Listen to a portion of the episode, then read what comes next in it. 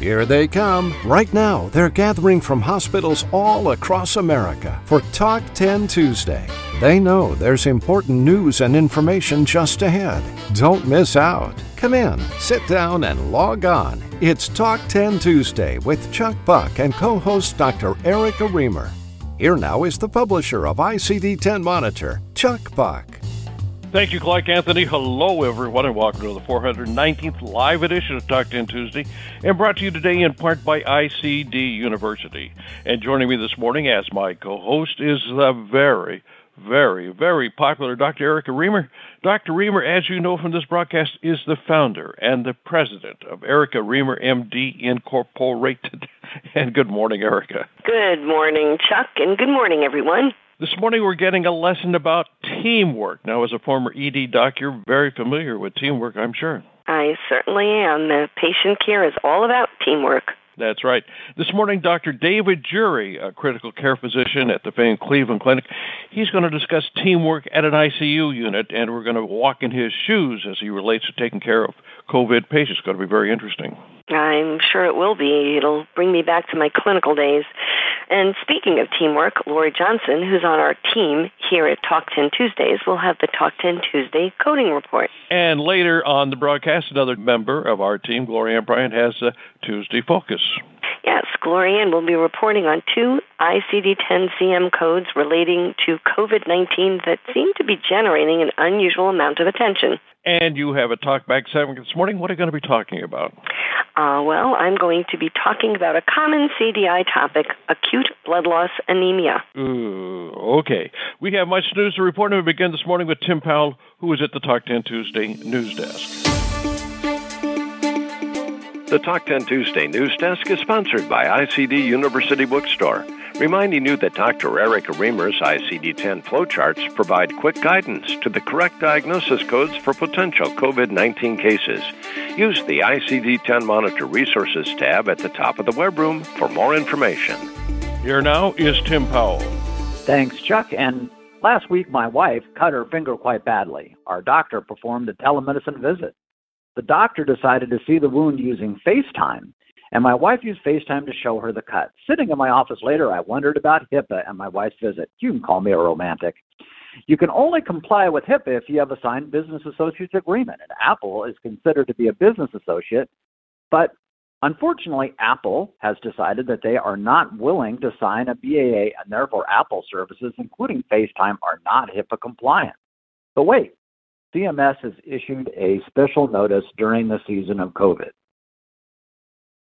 that allows healthcare providers that they may use applications that allow video chats, including Apple FaceTime, Facebook Messenger, Google Hangouts, Zoom, Skype, to provide telehealth without risk that the OCR might seek to impose penalties. My question is, how will we ever put the genie back in the bottle? Will providers suddenly tell patients they can come into the office for service they have received for telehealth? Can Medicare really roll back? The allowance of letting providers work through Medicare using FaceTime and other non-HIPAA compliant applications? So HIPAA has been around since 1996. This was a time when the internet was young. According to ourworldindata.org, in the year 2000, there were 413 million people were on the World Wide Web.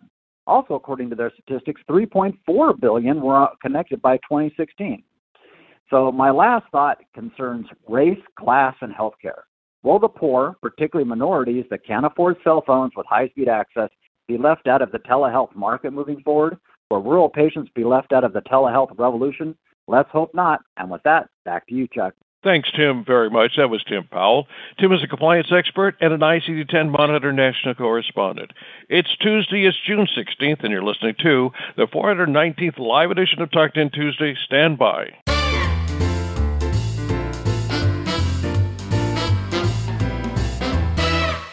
With nationally recognized consultants and state-of-the-art technology, Panacea Healthcare provides auditing services for inpatient, outpatient, physician, pharmacy, revenue integrity, and documentation. Panacea also provides auditing services for specialties, including interventional radiology, E&M coding, surgery, and more, to help you meet your auditing and compliance goals. From finding lost revenue to capturing all charges and ensuring compliance and data integrity, you'll be confident that Panacea is focusing on the important risks and opportunities. Here's more good news for your organization. Panacea can electronically audit 100% of your claims or encounters within minutes, revealing those claims with the highest probability for a coding, compliance, data integrity, revenue risk, or opportunity. And for a nominal fee, Panacea will process your claims and provide a diagnostic review. That's the Panacea difference. To learn more, call 866-926-5933. That number again, 866-926-5933. Or click the button on the screen to request information. Here now with the Talk 10 Tuesday Coding Report is Lori Johnson, and good morning, Lori. Good morning, Chuck. Good morning, Erica, and hello to our listeners. Today, I would like to continue the discussion on the new fiscal year 21 ICD-10 PCS codes with a focus on the new tests and substances that appear in the PCS tables. Brexanolone is a substance that treats postpartum depression. It is administered as a continuous infusion over 60 hours in a healthcare facility. Nerinitide is a neuroprotectant and used to treat acute ischemic strokes. This agent helps to repair the damaging effects of the ischemic stroke. Durvalumab, also known as Imfinzi, is used to treat extensive stage cell lung cancer. This drug is used in combination with chemotherapy. The drug is classified as a monoclonal antibody. Lefamulin, anti-infective, which is also known as Zenlita, is used to treat community-acquired bacterial pneumonia. It is available in oral and intravenous forms. Mineral-based topical hemostatic agent. This is a powder that is used in gastrointestinal tract via an endoscope. The powder is sprayed on the bleeding site. Eladocagene Exaparavac is an orphan drug that treats aromatic L-amino acid decarbolase deficiency. It is also known as Abstaza. This drug is given intracerebrally and is considered gene therapy. Brexucabtagene autoleucel is a type of chimeric antigen receptor T-cell immunotherapy, which involves the harvesting of T-cells from the patient blood. The T-cells are changed so that they will bind with a certain protein of the cancer cells. Lysocabtagene maraleucel is another type of CAR T-cell immunotherapy. This is a drug that's given via infusion. It is used to treat relapsed refractory large B-cell lymphoma. It is also known as Lysocel. Infection, positive blood culture, fluorescence, hybridization for organism identification, concentration, and susceptibility is a test that can identify gram-positive, gram-negative, and yeast organisms using FISH technique to target RNA sequences. This test requires 2 minutes of actual lab time. Infection, lower respiratory fluid, nucleic acid-based detection is a test that identifies bacterial and viral targets from sputum or bronchial alveolar lavage samples. The test determines if there is colonization or pathogens. These substances and tests are found in the addendum tables for fiscal year 21 ICD-10 PCS. These tables can be found on the CMS website by selecting the Medicare tab, then the ICD-10 entry on the left. On the left side of the screen, select the entry for fiscal year 21 ICD-10 PCS. It is important to use this time to investigate if your organization utilizes these substances or tests. The next step is to determine where the documentation can be found. Fiscal year 21 ICD-10 CM codes should be released in the next couple of weeks. With that, back to you, Erica.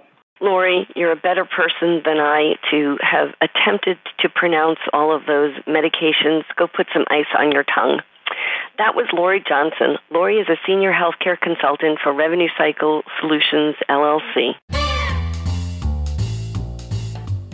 This morning we focus on two ICD-10-CM codes. Now, these codes are related to COVID-19, and they're generating an unusual amount of attention on our website at ICD-10 Monitor. So, here now with our Tuesday focus is Gloria Ann Bryant. And good morning, Gloria Ann. Good morning, and thank you, Chuck, and thank you, Dr. Remer. I appreciate the opportunity to join the team today. It's always a good practice to look at data. Everybody agrees with that. This is especially true regarding clinical data. So the folks at ICD-10 Monitor noticed a fair amount of ICD-10 code searches for two particular code conditions. And the first condition search was, understandably, COVID-19. And the second was for major depression. Well, let's look a little closer at these two ICD-10-CM codes, COVID-19, code U07.1, and the code F32.9 for major depression disorder unspecified. As we know, ICD-10 U07.1 for COVID-19 continues to be a hot topic, and not only in our industry, but across the United States and the world. We are all very aware that as of April 1st, 2020, the new code was actually launched and given to us to initiate and capture and report 2019 novel coronavirus, the U07.1. The Centers for Medicare and Medicaid Services released a MedLearn Matters on April 1st, which also announced the new code. For HIM, Health Information Management, and CDI, Clinical Documentation Improvement Professionals, they should read over and follow and then read over again the guidelines and rules. AHIMA and AHA have put together a frequently asked question document on each of their websites for COVID-19. And from a coding perspective, in the tabular, you have instructions that need to be followed. U07.1 tabular tells us to use an additional code to identify the pneumonia or other manifestation. Also in the tabular for U07.1, we have the excludes one instruction, and we need to follow that as well in our coding and our data collection. The subject of major depression has also been a frequent search, as I mentioned, and inquiries on the website at ICD-10 Monitor. If we take the time to think about our society today, right now, today, the unemployment rate, shelter in place, the COVID-19, wearing masks, limited interaction with others, the violence and civil unrest, that certainly can bring about depression. Looking at ICD-10-CM tabular, you can see a variety under F32, that category, a variety of code choices. Now, there is a F32.0, for example, for major depression, single episode, mild, and so on, until we get down to the F32.9, major depression, single episode, unspecified. And under that F32.9, there are some additional terms that are inclusive in F32.9, meaning that depression, not otherwise specified, depressive disorder, not otherwise specified, major depression, not otherwise specified, are also additional terms for F32.9. With the current public health emergency, yes, we are seeing searches and inquiries for COVID-19 and also more for depression, and that is across our patient population. It's a good idea to run a frequency report on these two codes from January of this year to the end of May, and if we can wait till the end of June, I'd run it then as well, and compare that to July to the end of December 2019 timeframe, and just see the comparison as far as frequencies. Staying on top of topics, information, guidelines is always needed to achieve clinical data accuracy and maintain compliance. So please stay safe, keep informed, take care of yourself, and also please let's be kind to one another. Back to you, Erica. Thanks, Gloria. And yeah, for depression, you want to make sure that you're documenting whether it's a single or a recurrent, the severity of the episode, the most recent or the current, and then whether or not they're in remission, partial or complete. That was Gloria Ann Bryant. Gloria Ann is a nationally recognized HIM authority.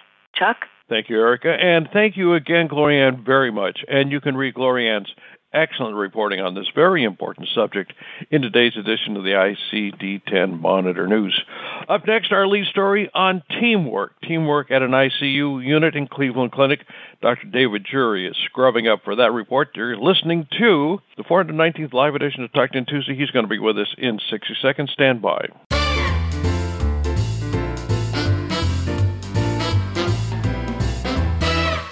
As the long-term health consequences of COVID-19 become clearer, how will you correctly report sequelae resulting from the disease? What are the differences between ICD-10-CM coding for COVID-19 during and after the pandemic? How do exposure codes differ from screening codes?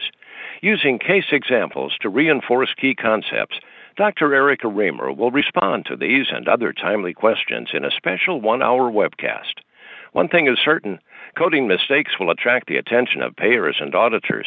Claim denials, possibly even takebacks, are sure to follow. At a time of financial distress for many healthcare organizations, it is absolutely essential to protect COVID-19 patient revenues through accurate and complete ICD-10-CM coding. Register now for Dr. Remer's exclusive on-demand webcast, COVID-19 ICD-10-CM Coding, a deeper dive into questions and areas of confusion. It's available now online at shop.medlearn.com.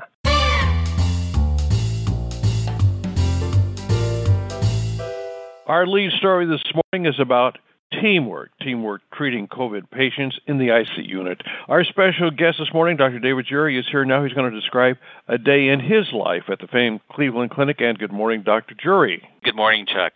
It's great to be with you.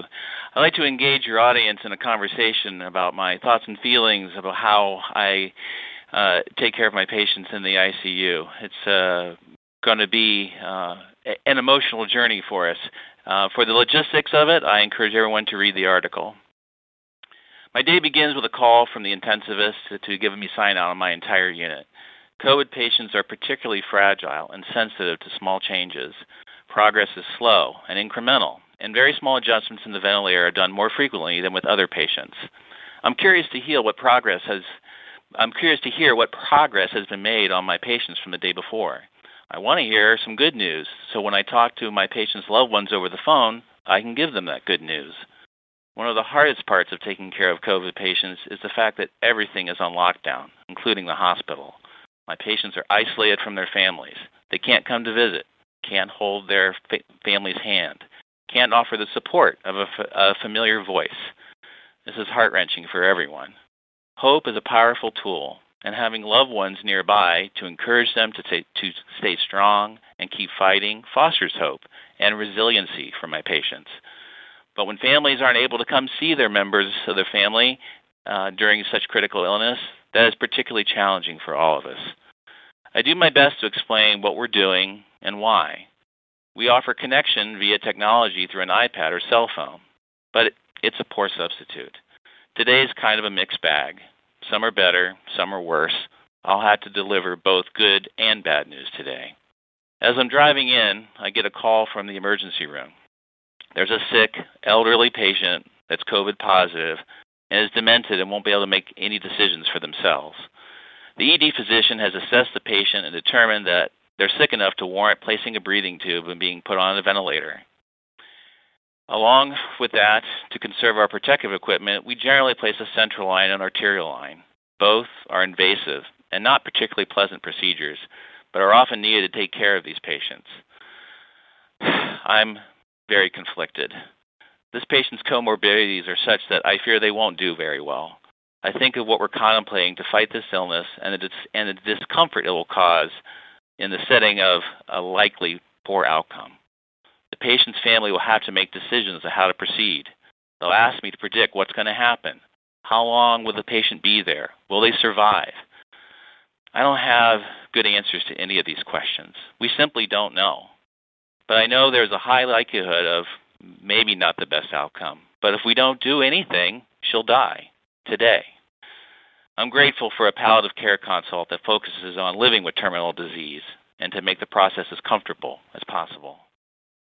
My patients are all very sick. This is a new disease that challenges us to care providers in new ways. I'm happy to see the public has, for the most part, taken this seriously and practicing good social distancing and wearing masks when out in public. Flattening the curve is about lowering the number of sick people at any one time. This prevents the hospital from getting overwhelmed and exposes less people to the disease till we can develop a meaningful treatment, or better yet, a vaccine. COVID is still with us, and the best way to fight it is to be smart and practice effective social distancing and wearing masks. An ounce of prevention is truly worth a pound of cure. We'll get through this if everyone does what's asked of them. And with that, back to you, Erica. And I would like to add to that, make sure you're wearing your mask correctly over your nose and your mouth. Thank you, David. That was Dr. David Jury. Dr. Jury is an anesthesiologist and critical care physician at the Cleveland Clinic. Chuck? Thank you, Erica. And Dr. David Jury, thank you so very much for being on our program today. You can read Dr. Jury's excellent report on this very important topic in today's ICD-10 Monitor News. Now it's time for a very popular segment here at Talk 10 Tuesdays. It's called Talk Back, and it features our own Dr. Erica Remer. And Dr. Remer, what are you going to be talking about today? I'm working on a project which triggered this talk back, and I actually would like your feedback if you would. My vision is to design short educational questions which are administered daily to teach CDI and documentation in small, digestible aliquots to educate providers, CDI professionals, and coders in parallel. My goal is to make sure they all understand clinical documentation and what they want and need from each other. I would like to provide CME and CEUs for a reasonable price. Let me know what you think of the idea. I started with COVID-19, and then I'm letting the alphabet guide me. So last week I made questions regarding acute blood loss anemia. I decided to share some factoids and thoughts with you. Acute blood loss anemia is our nickname for acute post-hemorrhagic anemia, the title of the ICD-10 CM code D62.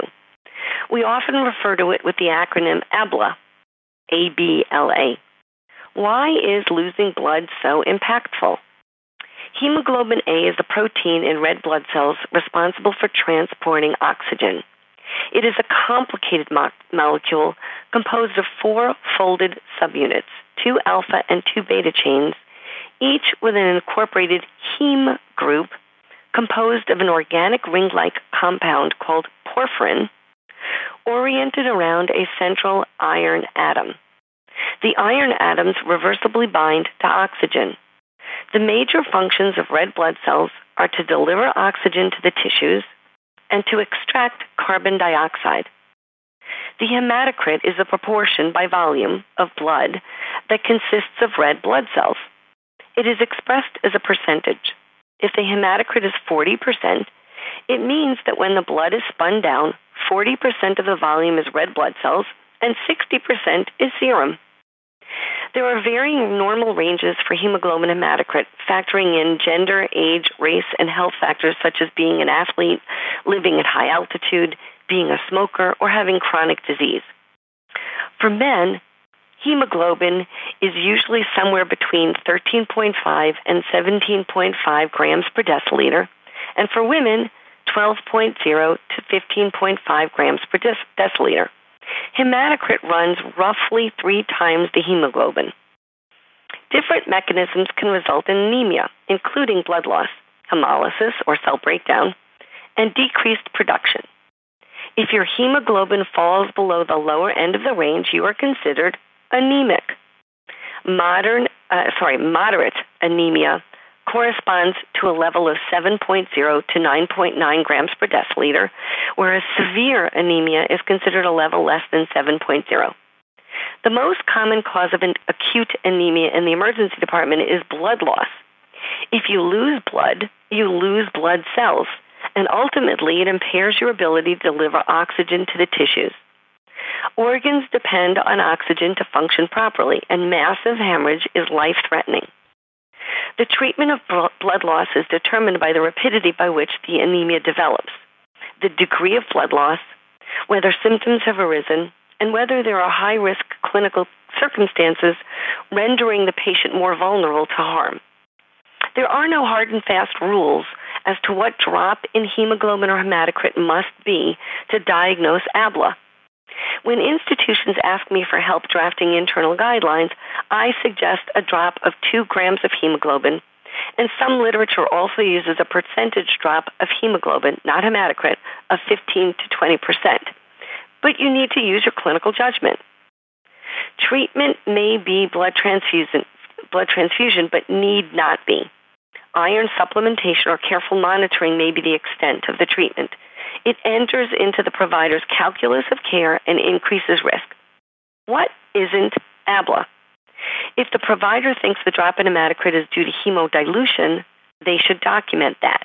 That will explain their actions and ward off a query. Precipitous drop in hematocrit can indicate several situations. 1, there is acute blood loss, but the patient never falls into anemic territory, so it's not anemia.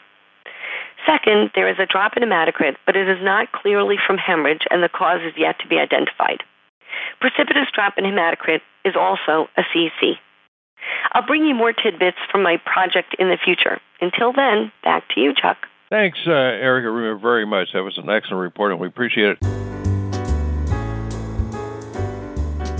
We've asked our panel to stick around for a couple of questions. I saw that one of the questions came up earlier on, and this is for Lori Johnson. Lori, when do we expect to see the final rule come out for the IPPS?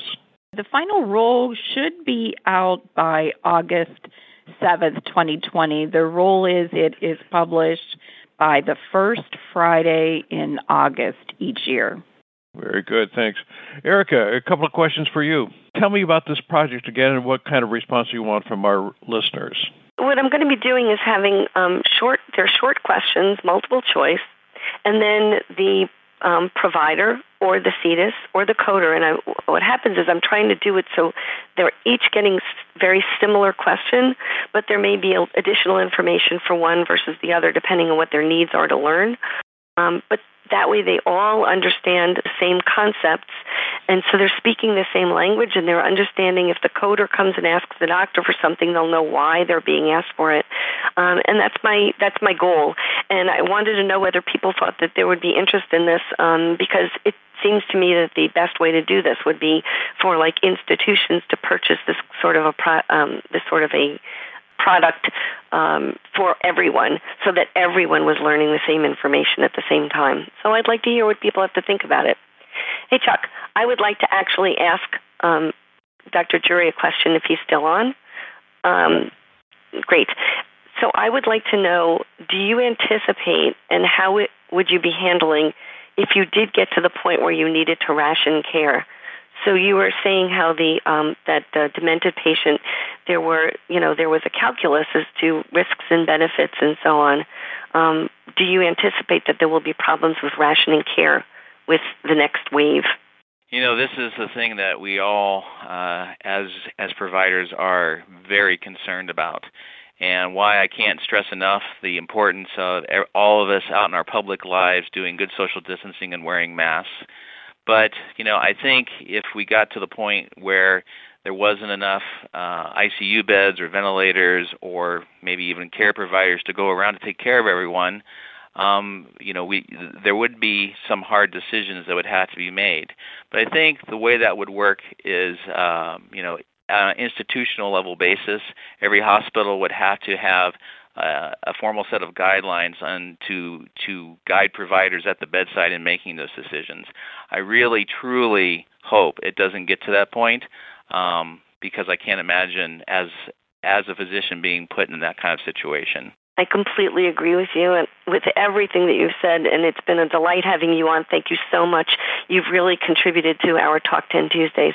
Chuck, I think that's all we have time for today, so I think that's a wrap. Back to you. Thanks, Erica, very much. That is going to be a wrap for our 419th live edition of Talk 10 Tuesday, and I want to thank our panelists today, Gloria Ann Bryant, Dr. David Jury, whom you just heard, Lori Johnson, Tim Powell, and, of course, our co-host, Dr. Erica Remer. And remember, you can listen to us anytime, anywhere, on any device, and it's free. Until next Tuesday, I'm Chuck Buck, reporting for ICD-10 Monitor and Talk 10 Tuesday. Thank you very much for being with us. Talk 10 Tuesday is a production of ICD-10 Monitor.